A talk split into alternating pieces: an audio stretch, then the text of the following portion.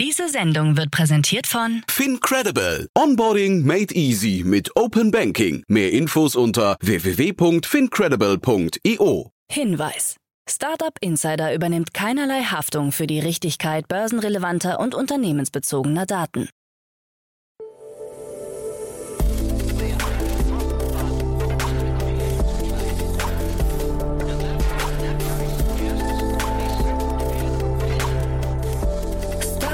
Insider Daily. Morgen Update.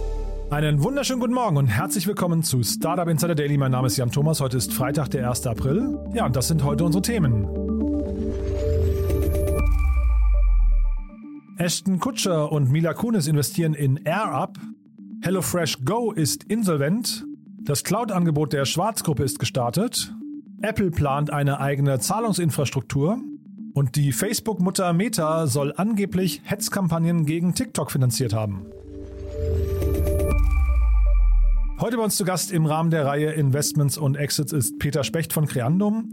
Und wir haben über ein aktuelles Investment gesprochen von Creandum. Arc Capital heißt das Unternehmen, kommt aus Schweden, ziemlich abgefahren. Es geht unter anderem darum, schnell wachsende Unternehmen sehr früh zu identifizieren und ihnen dann möglicherweise eine Alternative zum Thema Venture Capital anzubieten. Fand ich hochinteressant, kommt auch sofort nach den Nachrichten mit Frank Philipp. Aber kurz der Hinweis auf die weiteren Folgen heute und auf unser pickepackevolles Wochenende. Heute um 13 Uhr geht es weiter mit Maximilian Groth. Er ist der CEO und Co-Founder von Decentric. Ein total abgefahrenes Unternehmen, finde ich, das, wenn es so eintritt, wie Patrick das beschrieben hat, ziemlich groß werden können, denn sie sorgen für einen Datenaustausch von hochsensiblen Daten in einem geschützten Datenraum und ermöglichen es damit Drittanbietern auf hochsensible Daten von Unternehmen zuzugreifen, ohne zu verstehen, was diese Daten beinhalten, sie aber trotzdem auszuwerten. Also total abgefahren, hat sehr viel mit Datensicherheit zu tun, aber es ermöglicht, glaube ich, eine ganz neue Art von Kollaboration. Dort gab es eine Finanzierungsrunde über 15 Millionen Dollar und ich fand es super spannend, kommt um 13 Uhr. Um 16 Uhr dann ein, ja, kann man sagen, fast Stammgast bei uns. Alex Melzer ist hier, der Gründer und CEO von Solar. Ihr kennt das Unternehmen schon. Alex war schon ein paar Mal hier zu Gast. Es geht natürlich um den Solarbereich. Es geht um erneuerbare Energien. Und genau darüber haben wir gesprochen. Das Unternehmen hat gerade seine letzte Finanzierungsrunde erweitert. Und äh, ja, außerdem haben wir natürlich über die Bundesregierung gesprochen und was man von der erwarten kann im Bereich der Energieversorgung. Und wir haben natürlich auch so ein bisschen leider über die Ukraine-Krise gesprochen. Aber ja, genau, das kommt nachher um 16 Uhr. Dann morgen am Samstag geht es weiter mit unserer neuen Podcast-Reihe Media Talk. Ihr wisst ja, wir stellen die wichtigsten Podcasterinnen und Podcaster in Deutschland vor, die man als Startup kennen sollte. Und dieses Mal bei uns zu Gast ist Jana Linke. Sie ist Podcast-Host von How to Hack von Business Punk. Sie hat das Format gerade übernommen und natürlich, ihr kennt wahrscheinlich Jana, sie ist ja total tief drin in der Startup-Szene, berichtet seit acht Jahren für NTV über die Startup-Szene. Dementsprechend haben wir natürlich auch links und rechts so ein bisschen über die Trends gesprochen. Ich fand es ein super cooles Gespräch, sehr, sehr angenehm, hat mir großen Spaß gemacht. Das kommt morgen Vormittag. Morgen Nachmittag heißt es dann wieder Zeit für Tooltips. Ihr kennt unsere Reihe One More Thing. Die letzte Frage an alle unsere Gäste ist ja immer, welche Lieblingstools sie haben oder welche Geheimtipps sie gerne vorstellen möchten. Das Ganze machen wir in Kooperation mit Sestrify und deswegen ist zum einen bei uns Sven Luckinger, der CEO von Sestrify, aber wir haben dann, und das ist ja der eigentliche Sinn dieser Sendung, wir haben dann zehn unserer Gäste zusammengeschnitten, haben also deren Tool-Empfehlungen für euch aufbereitet in eine sehr, sehr kurzweilige Sendung, muss ich sagen. Macht mir immer großen Spaß dazu zu hören. Ich meine, ich kenne die Tooltips mittlerweile, aber ich weiß, man entdeckt natürlich immer wieder was Neues. Von daher hört euch das mal an, das kommt morgen Nachmittag. Und dann letzter Tipp fürs Wochenende am Sonntag. Startup Insider Read Only, Folge 69. Ihr wisst ja, das ist unser Bücherpodcast mit Annalena Kümpel als Host. Und dieses Mal zu Gast ist Gregor Gimmi. Der war auch schon mal bei uns im Podcast, damals im Rahmen seines eigenen Berufes als CEO von 27 Pilots. Aber er hat ein Buch geschrieben, das heißt Kaufen statt investieren, wie Sie mit dem Venture Client Modell Startups strategisch nutzen. Ja, und genau darum geht's. Wenn ihr also erfahren möchtet, wie man als Startup mit Corporates zusammenarbeiten könnte, dann erfahrt ihr das auf jeden Fall am Sonntag. So, das war jetzt eine lange Ankündigung, aber auf euch warten, wie gesagt, auch tolle Folgen. Jetzt kommen noch kurz die Verbraucherhinweise, dann Frank Philipp mit den Nachrichten und dann, wie angekündigt, Peter Specht von Creandum. Werbung. Hi, hier ist Nina, Content Managerin bei Startup Insider. Suchst du deine nächste große berufliche Herausforderung? Dann melde dich bei uns. Wir suchen aktiv nach neuen Teammitgliedern, die Startup Insider zum führenden Informationsmedium der deutschsprachigen Startup-Szene machen wollen. Aktuell suchen wir Sales Manager, Customer Success Manager, Finanzmanager sowie Werkstudenten in den Bereichen Sales, Product und Content. Aber auch wenn keine passende Stelle dabei ist, melde dich trotzdem bei uns. Wir suchen immer nach leidenschaftlichen Menschen, die mit Startup Insider Großes bewegen wollen. Also, um mehr zu erfahren und dich zu bewerben, geh jetzt ganz einfach auf startupinsider.de/slash insider. Startup Insider Daily. Nachrichten. Hollywood Glamour für Air Up.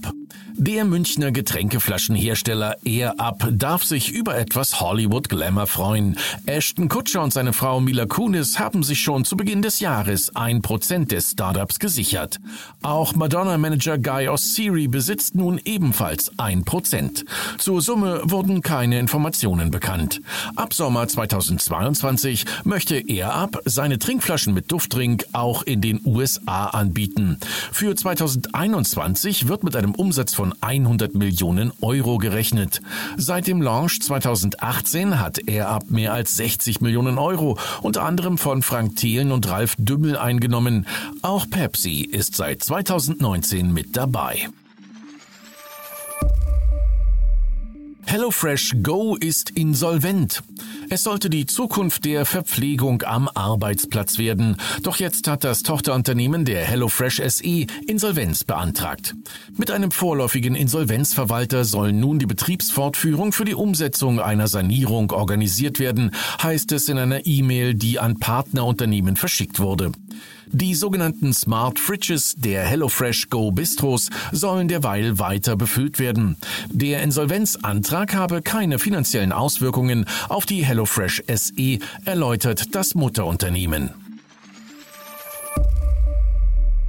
Cloud der Schwarzgruppe gestartet. Die seit 2018 aufgebaute Cloud-Plattform Stackit der Schwarzgruppe, dazu gehören Lidl und Kaufland, steht jetzt auch externen Firmen zur Verfügung. Datensicherheit und Datenschutz stehen bei der souveränen europäischen Alternative im Mittelpunkt. Die eigenen Rechenzentren für die Cloud Services liegen in Deutschland und Österreich und unterliegen somit EU-Recht.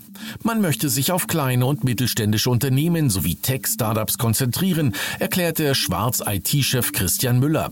Das Team besteht derzeit aus 150 Mitarbeitern. Ursprünglich sollte Stackit schon Mitte 2021 an den Start gehen. Apple plant eigene Zahlungsinfrastruktur Breakout. Apple baut anscheinend eine eigene Infrastruktur zur Zahlungsabwicklung auf, wie Bloomberg erfahren hat. So möchte man unabhängiger von traditionellen Finanzunternehmen werden. Die Infrastruktur soll weniger bei aktuellen Produkten und Projekten wie der Apple Card zum Einsatz kommen, sondern sei ganz auf die Zukunft ausgerichtet. Der intern Breakout genannte Plan könnte Zahlungsabwicklung, Kreditausfallanalysen und Bonitätsauskünfte bereitstellen. Auch Schadensregulierung und Betrugsprävention könnte von der Infrastruktur übernommen werden. Das wiederum könnte schlechte Nachrichten für die bisherigen Apple-Partner CoreCard und Green Dot bedeuten. Aktien der Unternehmen gaben nach Bekanntgabe der Apple-Pläne zeitweise um bis zu 10 Prozent nach. Selbst Goldman Sachs geriet leicht ins Minus. Clubhouse mit geschützten Profilen. Nutzer der Audio-App Clubhouse können ihre Profile ab sofort schützen und so sicherstellen, dass nur von ihnen selbst zugelassene Personen das vollständige Profil einsehen können. Räume, Clubs und Wiederholungen lassen sich dann nur noch von den eigenen Followern sehen. Die neue Funktion soll Clubhouse zufolge dabei helfen, ukrainischen und russischen Nutzern mehr Schutz und Freiräume zu bieten. Hetzkampagne von Meta gegen TikTok. Facebooks Mutterkonzern Meta soll laut Washington Post politische Berater von Targeted Victory bezahlt haben, um TikTok zu verleumden. Angeblich sollen fragwürdige Nachrichten, Meinungsartikel und Leserbriefe gefördert worden sein, in denen TikTok für schädliches Verhalten von Teenagern verantwortlich gemacht wird. Ziel der Kampagne soll es gewesen sein, TikTok in der Öffentlichkeit als echte Bedrohung zu positionieren. Dazu gehörten auch Spekulationen, dass TikTok Daten mit der chinesischen Regierung teilen könnte. Russische Alternative zum Google Play Store. Mit dem Nash Store soll am 9. Mai ein speziell russischer Play Store für Android-Geräte an den Start gehen. Zahlungen könnten über Mir Bankkarten abgewickelt werden, erklärt Wladimir Zykow, Projektleiter beim Nash Store Entwickler Digital Platforms. Wegen des Angriffskriegs auf die Ukraine hat Google Zahlungen im App Store neben weiteren Funktionen in Russland gestrichen. Entwickler verloren ihre Einnahmequelle. Mit Rosgram steht zudem seit wenigen Tagen ein russisches Pendant zu Instagram bereit, nachdem das Original neben weiteren Apps von der russischen Regierung gesperrt wurde. Twitter-Posts beeinflussen VCs. Wissenschaftlern der TU München und der Johannes Gutenberg Universität Mainz zufolge lassen sich Investoren insbesondere im Tech-Bereich von Twitter-Stimmungen leiten. Im Rahmen der Studie wurden über 400.000 englischsprachige Tweets zu mehr als 4.000 US-Startups zwischen 2008 und 2017 untersucht. Als Grundlage für die Beeinflussung sehen die Forscher die sonst dünne Informationslage bei Startups. Entscheidungen über Investitionen in Tech-Startups stünden deswegen vor dem Hintergrund großer Unsicherheiten. Die Bewertung eines Startups vor Fremdfinanzierung wird neben der Stimmung von Twitter-Nutzern aber auch aus Patenten abgeleitet, hieß es. Apple und Meta fallen auf falsche Ermittler rein. Bloomberg zufolge sind Apple und Meta in der Vergangenheit auf Kriminelle hereingefallen, die sich als Ermittlungsbeamte von Strafverfolgungsbehörden ausgaben. Apple und Meta-Mitarbeiter sollen dabei grundlegende Informationen zu Nutzern herausgegeben haben. Die falschen Ermittler sollen vorgegeben haben, in Fällen schwerer Gewaltverbrechen zu ermitteln. Auch in den USA muss bei derartigen Datenersuchen eigentlich ein unterschriebener Richterbeschluss oder Durchsuchungsbefehl vorliegen. Das gilt aber nicht bei Notfallauskünften mit unmittelbarem Handlungsbedarf, was sich die Betrüger zunutze machten. Startup Insider Daily. Kurznachrichten. Der E-Scooter-Anbieter Tier Mobility übernimmt das US-amerikanische Unternehmen Phantasmo. Laut Tier will man mit der Akquisition die Sicherheit und das Parken von Motorrollern verbessern. Man möchte perspektivisch unter anderem unverantwortliches Parken, Fahren auf dem Bürgersteig und Tandemfahren verhindern. Der Berliner E-Roller-Hersteller Uno hat seine neue Preisgestaltung kommuniziert. Ab Mitte April wird das sogenannte Batterie-Abo eingeführt. Dadurch können Kunden einen Uno-Scooter zum niedrigeren Einstiegspreis erwerben. Dazu kommt dann eine monatliche Fixgebühr für die passende Batterie. Händler des Online-Marktplatzes Etsy kündigen einen Streik an. Dadurch dürfte ein Teil des Angebots im April 2022 nicht erreichbar sein. Mit ihrer Aktion wollen sie gegen die ihrer Meinung nach ungerechten Bedingungen auf dem Marktplatz protestieren, hieß es in einer Petition an den Etsy-CEO Josh Silverman. Einem kürzlich bei Podnews veröffentlichten Pitch-Deck zufolge plant die Videoplattform YouTube eine Ausweitung ihrer Podcast-Aktivitäten. Demzufolge soll die App um einen neuen Entdecken-Feed ergänzt werden, sowie einigen Creator-Tools wie Audio Ads und Audio Analytic Tools. Der mit 60.000 Euro dotierte Zugabepreis der Hamburger Körperstiftung geht in diesem Jahr an die Gründerin Gisela Elisabeth Winkler aus Berlin. Das Besondere dabei, Winkler ist bereits 82 Jahre alt und hat mit ihrer Firma Saberwäsche Unterbekleidung für bewegungseingeschränkte Personen entwickelt. Auf die Idee kam sie durch die schwere Erkrankung ihres Mannes und in Ermangelung geeigneter Kleidung auf dem Pflegemarkt. Heute verkauft sie ihr patentiertes Produkt sogar im europäischen Ausland. Wir gratulieren. Und das waren die Startup Insider Daily Nachrichten vom Freitag, den 1. April 2022. Startup Insider Daily. Investments und Exits. Ja, ich freue mich. Peter Specht ist wieder hier von Creandum. Hallo Peter. Hi Jan, wie geht's dir? Ja, ach du, eigentlich unverändert. Immer viel zu tun, aber mit Spaß dabei. Wie ist bei dir? Du ähnlich, ähnlich, aber alles bestens soweit. Ja.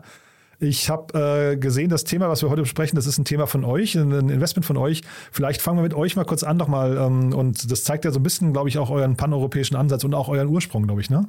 Äh, da hast du recht. Ähm, aber vielleicht noch ein, zwei Worte genau zu Creandum als Recap. Creandum ist ein Early Stage Venture Capital Fund, ähm, basiert in Stockholm, Berlin, San Francisco und London. Ähm, wir machen Early Stage, äh, alles von Pre-Seed, Seed und Series A.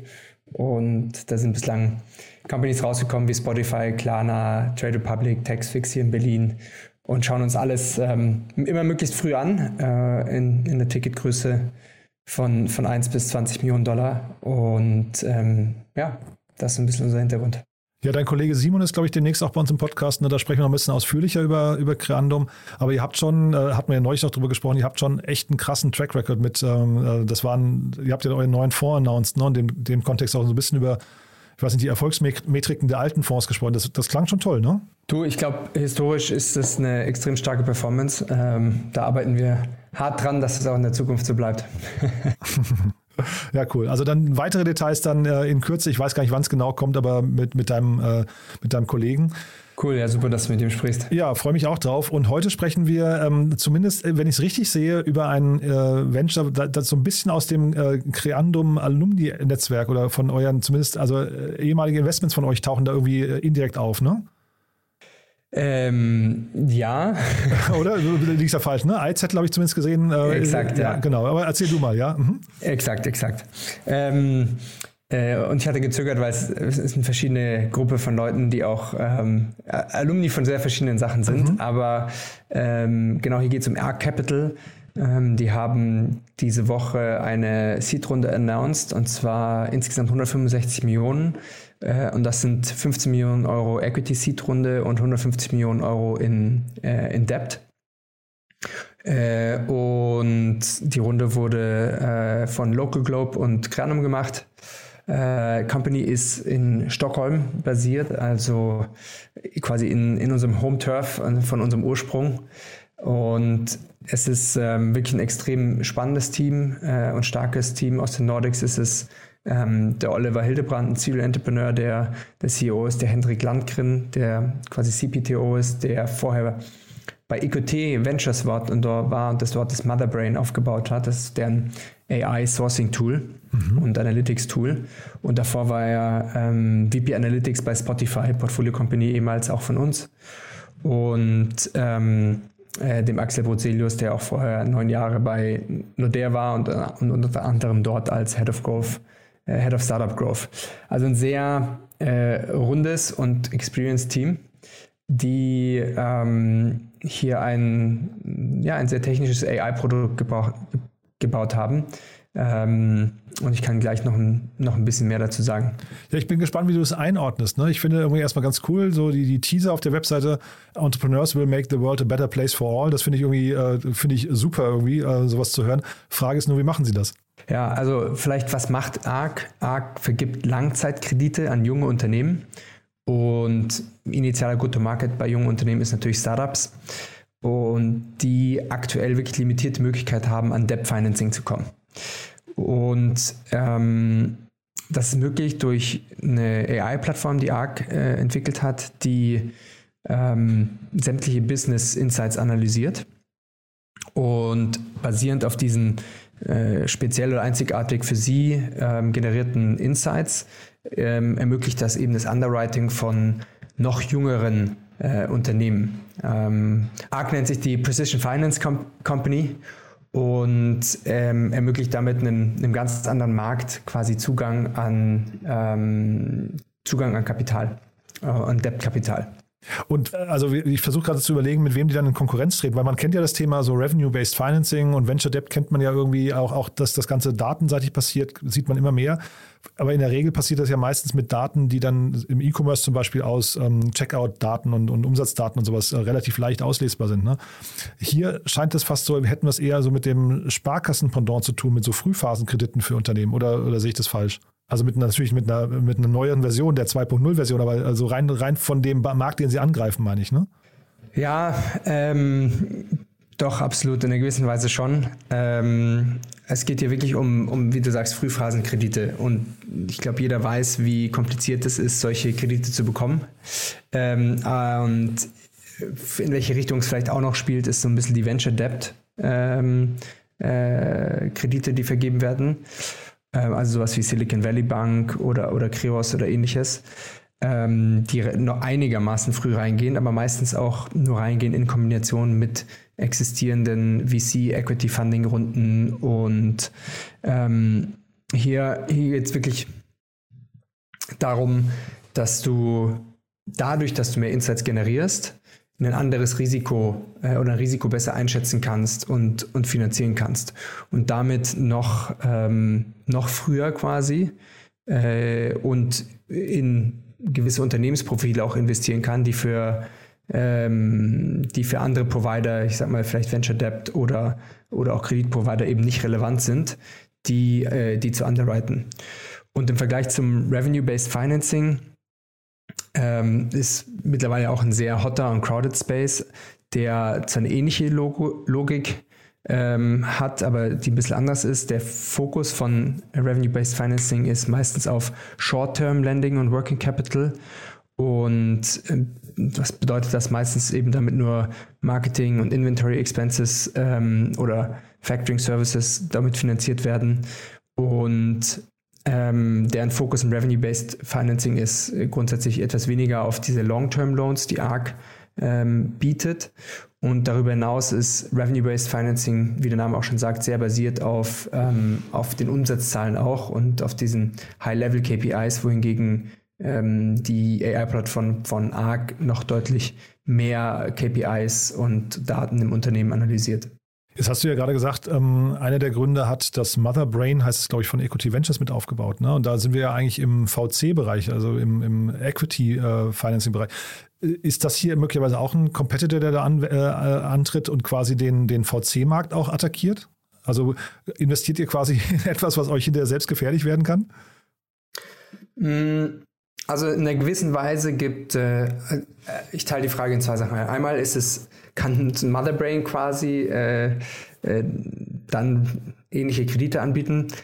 Weiß ich nicht genau, aber Motherbrain Fokus, für wie ich es bei EQT verstanden habe, ist insbesondere auf dem Sourcing-Bereich, ähm, dass quasi äh, für den, deren VC-Arm ähm, neue Deals gesourced werden, dass Datenflex äh, extern ausgewertet werden, um quasi einen Signaling zu geben, welche Companies spannend sind, welche neu sind, welche, äh, ich sag mal, vielleicht guten Traffic haben oder, oder ähnliche Signale, die dort ausgewendet werden, ausgewertet werden.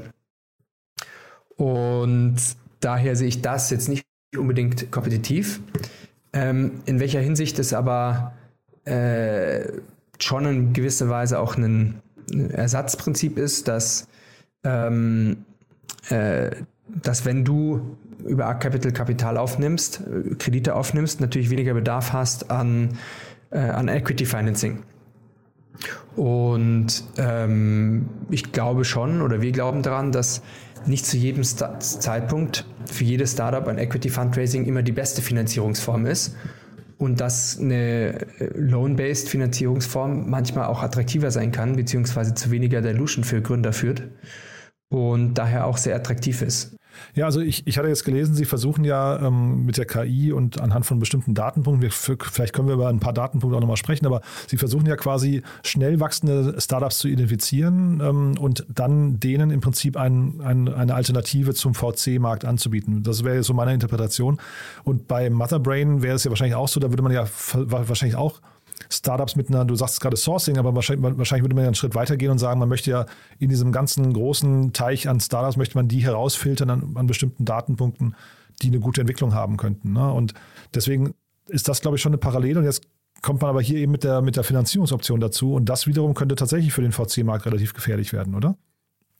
Ähm, ja, ich glaube, alternative Finanzierungsformen sind natürlich immer ein, äh, was heißt Substitutgefahr, aber was, was Competition ist für, für VCs, die Equity anbieten.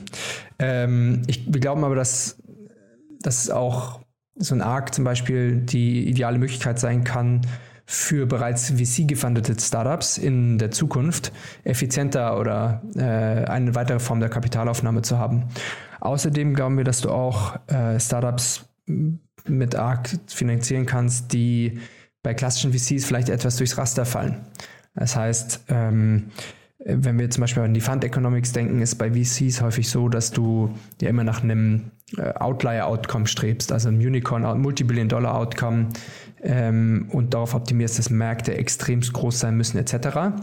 Es kann aber auch äh, Companies geben, die ein sehr gutes Revenue-Wachstum haben und vielleicht nicht das 2, 3 Milliarden Outcome-Potenzial haben, aber vielleicht 100, 200, äh, 300 Millionen Outcome-Potenzial. Die würden bei einigen VCs wahrscheinlich durchs Raster fallen, können aber trotzdem vielleicht hier eine trotzdem eine attraktive Anlage, Anlageform sein, um einen Kredit rauszugeben. Das heißt, aus verschiedenen Gründen gibt es äh, immer noch Finanzierungslücken, ähm, auch bei Companies, die nicht immer Fit sind für, für, für die klassischen VCs. Und das, da könnte man auch reingehen. Zusätzlich dazu, wo, zu den Bereichen, wo es natürlich auch kompetitiv mit äh, VC-Money sein kann. Das ist natürlich für dich jetzt auch ein spannender äh, Spagat, Peter, ne? weil man sagt ja bei den VCs immer, also es gibt ja erstmal quasi beim, beim Kapital die Unterscheidung zwischen Smart Money und Dump Money. Ne? Irgendwie, ähm, und äh, jetzt hier haben wir es natürlich mit extrem, sagen wir, das, das ist ja nur Geld. Ne? Wir reden jetzt hier nicht, nicht über, wahrscheinlich nicht über Mehrwerte, wohingegen die VCs sich ja immer positionieren mit, sie bringen noch ganz viele Mehrwerte mit an den Tisch. Das würde ja jetzt hier dann rausfallen, ne? Ja, ich glaube, es gibt unterschiedliche Mehrwerte. Ähm, äh, zum Beispiel ARC hat ja quasi eine Intelligence-Plattform entwickelt. Ähm, die stellt sie auch ihren Kunden zur Verfügung und äh, dort kann man dann eben mm, weitere Business Insights äh, äh, bekommen und quasi auch Predictive Modeling machen zu spezifischen KPIs und ähm, sowohl externen als auch internen Daten, die man quasi in die Plattform reinsteckt.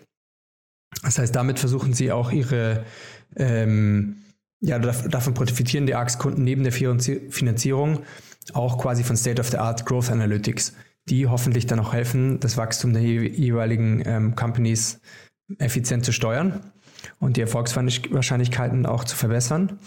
Mm, sowas ist aber ein, schon auch ein sehr anderer Value zu den Sachen, die man bei einem äh, VC bekommt. Ich glaube, insbesondere in der Early Stage geht es auch viel darum, dass man einen Partner hat, mit dem man äh, zusammen Strategie bespricht, ähm, den Weg zu Product Market Fit herausfindet, äh, wo man ein Netzwerk hat, wo man, was man sehr gut anzapfen kann. Ähm, und sowas ist dann sehr schwierig zu, ich sag mal, replizieren nur durch äh, maschinelles. Mhm. Und die KPIs, die da analysiert werden oder auch die Datenpunkte, ich finde ja Predictive Modeling klingt ja mega interessant. Ne? Ist ja wahrscheinlich für ganz viele Founder auch generell mal interessant, sich das mal anzuschauen. Aber ähm, ist das jetzt schon quasi branchenübergreifend oder gehen die jetzt Segment für Segment vor, weil natürlich die KPIs wahrscheinlich in, in allen Branchen sehr unterschiedlich sind, oder? Ähm, ja, ich muss ehrlich gesagt sagen, ich weiß gerade nicht, ob sie, inwiefern sie vertikal übergreifend sind, beziehungsweise auf ein vertikal fokussiert, vertical fokussiert. Ähm, äh, Target, ich sag mal, Gruppe ist aber aktuell auf jeden Fall ähm, Tech-Startups, die auch meistens eine sehr gute Datenlage haben. Genau, also jetzt vielleicht nochmal kurz zu den Datenpunkten, Peter. Wie erkennt man denn jetzt so, so schnell wachsende Unternehmen, vor allem sehr früh? Was sind denn so die Datenpunkte und KPIs, auf die man da achtet? Ja, es gibt natürlich, also ich kann da jetzt aus einer VC-Brille drauf gucken. Ähm, und wir schauen, suchen ja auch diese Signale und da guckt man natürlich zum einen auf ähm, Early User Wachstum äh, drauf, da guckt man auf Engagement Metrics, auf Retention Metrics, von den ersten Nutzern, von den ersten Kunden. Ähm, da guckt man natürlich auch auf Umsatz. Ähm, ist natürlich eine Größe, die sehr leicht auch vergleichbar ist zwischen verschiedenen Unternehmen auf, auf Sachen wie Gross Margin, also wie ist die Qualität äh, des Umsatzes. Und ähm, äh, darüber hinaus ähm, gibt es auch, ich sag mal, High-Level externe Daten, die man auslesen kann. Ich sag mal, wie Website-Traffics, Downloads von gewissen Sachen, ähm, oder ähnliches. Das heißt, es ist meistens immer so ein Mix aus externen und äh, internen KPIs, die man trackt. Und ähm, ja, das, darauf kann man sozusagen gucken. Und ich glaube, so ein Arc, die geht halt sehr, sehr spezifisch auch auf, auf alles darauf ein, was du halt sehr quantitativ analysieren kannst und vergleichen kannst, sofern mit der Kombination von, von externen als auch internen Daten. Und wir als VC ähm, gehen dann häufig auch nochmal in noch früheren Phasen, wo vielleicht auch noch weniger dort ist, in so einer Pre-Seed-Runde, äh, dann noch mehr auch auf die qualitativen Faktoren und bestimmte Thesen auf gewisse Märkte.